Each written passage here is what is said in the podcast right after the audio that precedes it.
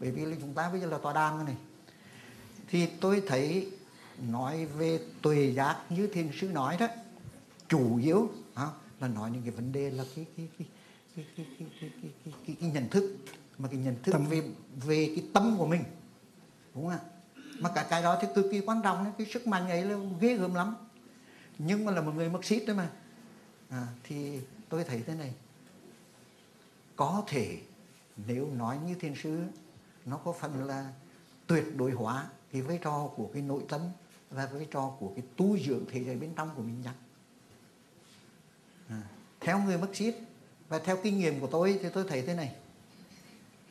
Cái sức mạnh tâm linh sức mạnh của tinh thần ha, là một sức mạnh có một cái sự có, có, có một cái giá trị à, không thể tưởng tượng được có thể nói là như mà chúng ta là đánh thắng pháp thắng mỹ thì không không thể nói rằng đấy là là, là, là chủ yếu là từ từ yếu tố vật chất. Đánh nhưng vật chất cũng phải có. Nhưng mà cái sức mạnh tinh thần là cái sức mạnh đầu tiên mà đó là cái sức mạnh vô địch đó của dân tộc chúng ta. Nhưng mà mặt khác thì tôi nghĩ thế này này cũng không thể chỉ tuyệt đối hóa cái yếu tố ấy. Chúng ta phải nhận thức cái nội tâm của chúng ta nhưng mà chúng ta cũng phải nhận thức cái thế giới bên ngoài. Cho nên vấn đề mà ta vấn đề mà tôi gọi nôm na thế này vấn đề là trời và đất vấn đề là đạo và đời vấn đề là bản thân chúng ta và hoàn cảnh khách quan những chuyện đó những chuyện có lẽ nó cần đó một cái quan niệm như thế nào đó, cho nó toàn diện và nó tổng thể hơn. Mà thực chứ một cái quan niệm tổng thể như vậy thì trong cái trong cái trình bày của thiên sư về tuệ giác ấy, nó cũng đã bao gồm cái chuyện đó. Có thể nói có có có thể nói là là, là thiên sứ đã nói thì có và không ví dụ như nói vấn đề là trong con này là có cha mẹ phải không? Cái đó nó cũng phù hợp với cái mà ở bên ở bên Marxist ấy, gọi là cái phép biến chứng. Cái biến chứng là nói đến cái sự continuité bất tận không bao giờ có có có cái chỗ bắt đầu và không bao giờ có cái chỗ kết thúc cả. Đấy. nhưng mà đồng thời tôi tôi muốn nói thế này này. Nói đến cái sức mạnh của của, mà tôi muốn nói thế này, tôi là một người Marxist trước đây chỉ nghĩ cái vấn đề nói duy tâm duy vật một cách đó tôi thành thật mà nói là có lúc nào đấy đó, đã nói một cách nó thô thiển. Nhưng bây giờ tôi tôi nói thế này, tôi là một người Marxist không?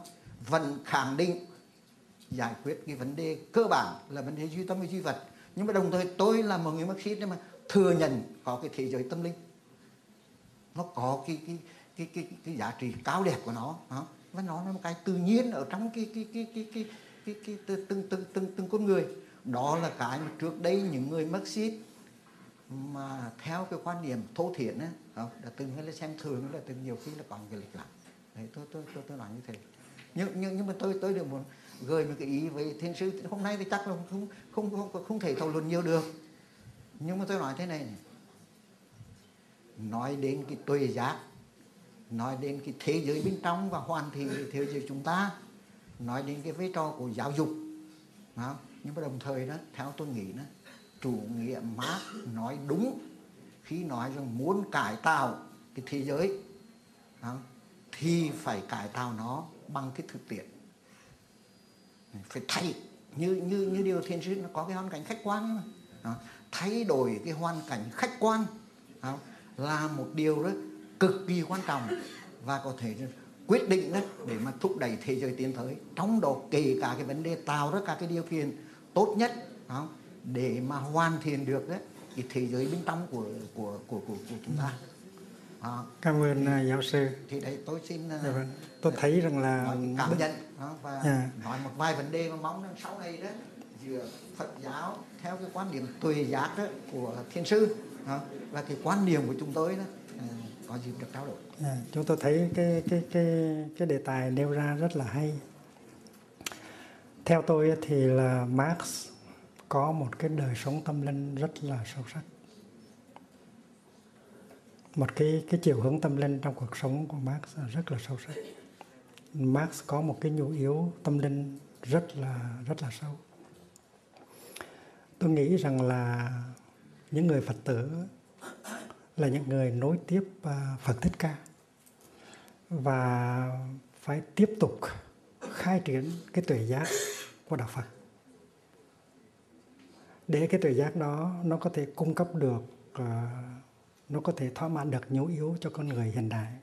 Tại vì tuệ giác của Đức Thích Ca, nó làm được công việc đó trong cái thời gian của Đức Thích Ca. Và những cái thế hệ Phật tử đi sau Đức Thích Ca phải tiếp tục đưa cái tuệ giác đó khơi khai mở thêm để nó có thể tiếp tục à, làm thỏa mãn những nhu yếu của thời đại. Thì tôi nghĩ rằng là bên cái truyền thống Marxist cũng vậy. Quý vị là những người tiếp nối của Marx thì quý vị phải tiếp tục cái sự nghiệp của Marx phải khai mở phải uh, uh, phải phải phát triển. Không ngừng.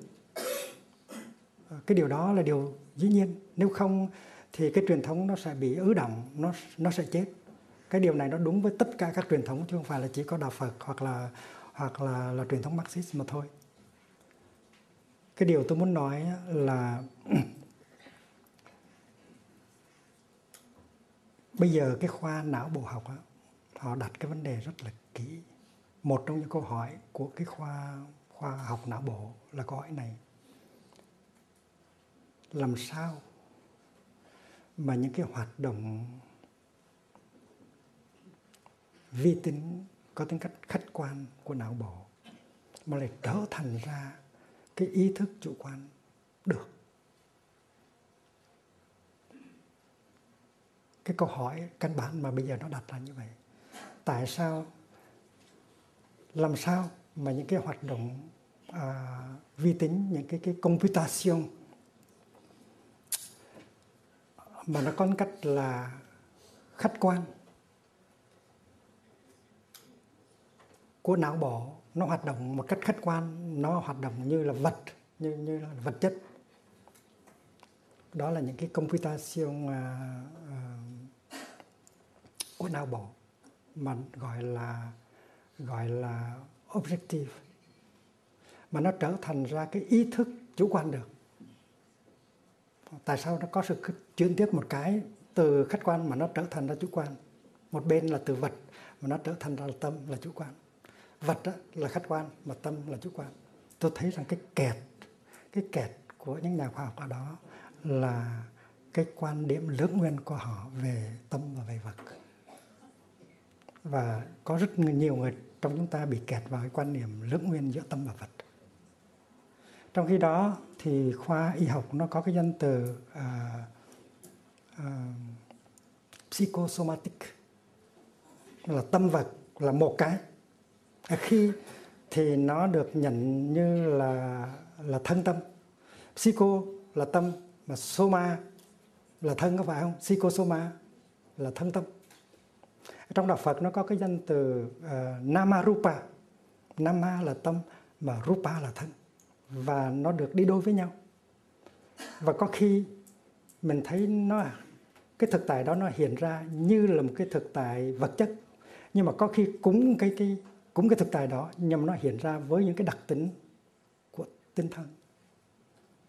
Cũng như là trong cái cái cái giới ờ, khoa học nguyên tử bây giờ đó thì cái mà gọi là cái particule elementaire, cái cái cái chất điểm đầu tiên cái chất điểm đầu tiên, cái particule element, elementaire của vật chất thì khi mà các nhà khoa học ừ, vật lý nghiên cứu thì có khi đó, cái cái gọi là chất điểm đó, nó hiện ra như dưới hình thái của một cái sóng, một cái đợt sóng, một cái ông một cái wave.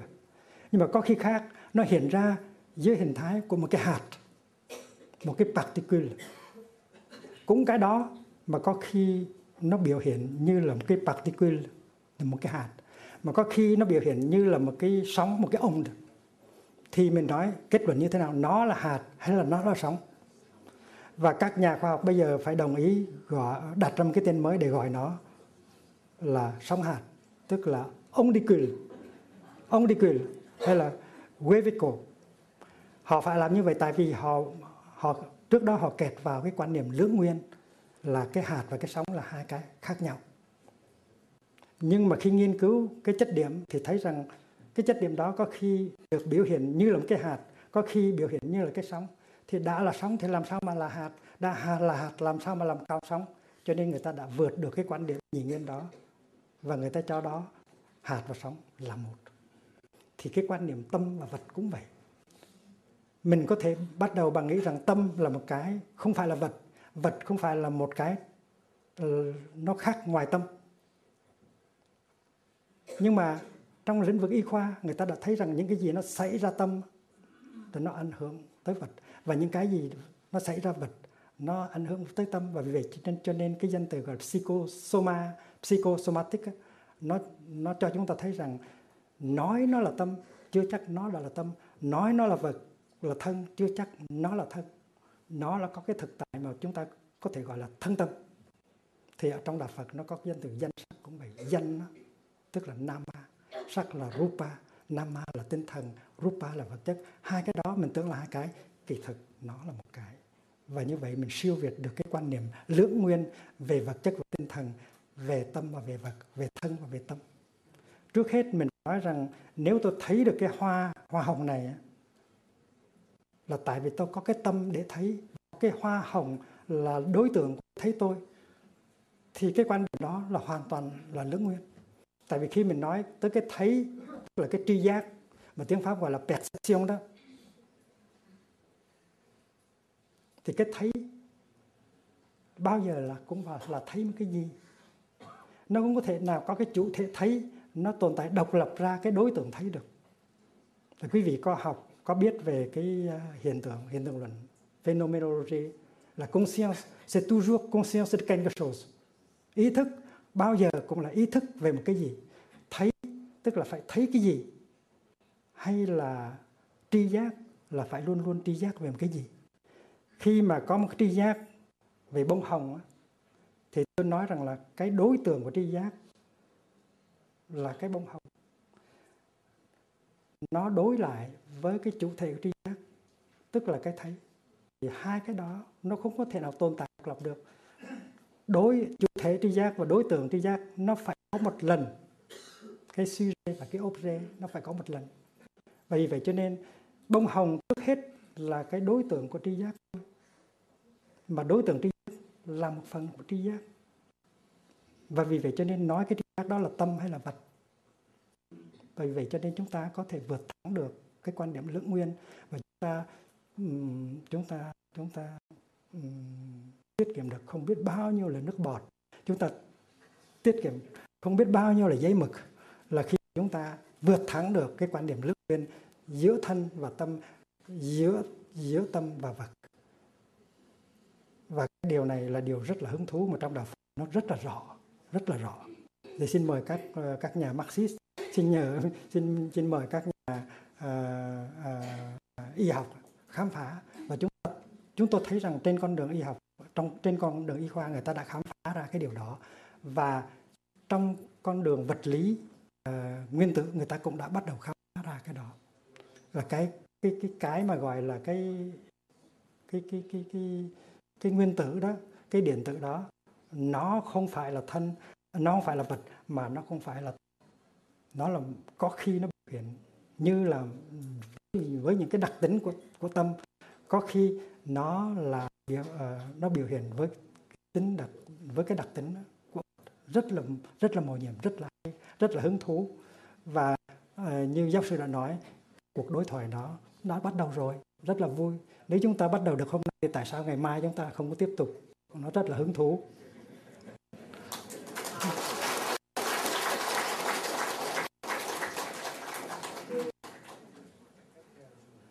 Xin cảm ơn quý vị.